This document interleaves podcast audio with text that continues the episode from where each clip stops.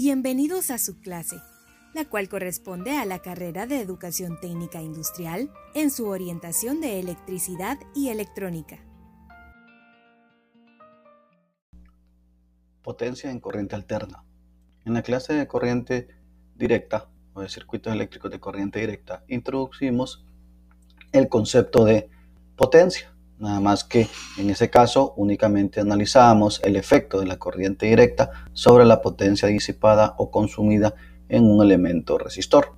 En esta ocasión vamos a analizar el concepto de potencia para circuitos de corriente alterna y con ello vamos a agregar dos tipos de potencia más, la potencia aparente y la potencia reactiva, formando un triángulo de potencia con estos tres tipos de potencia, activa, reactiva y aparente, que están interrelacionados con el factor de potencia.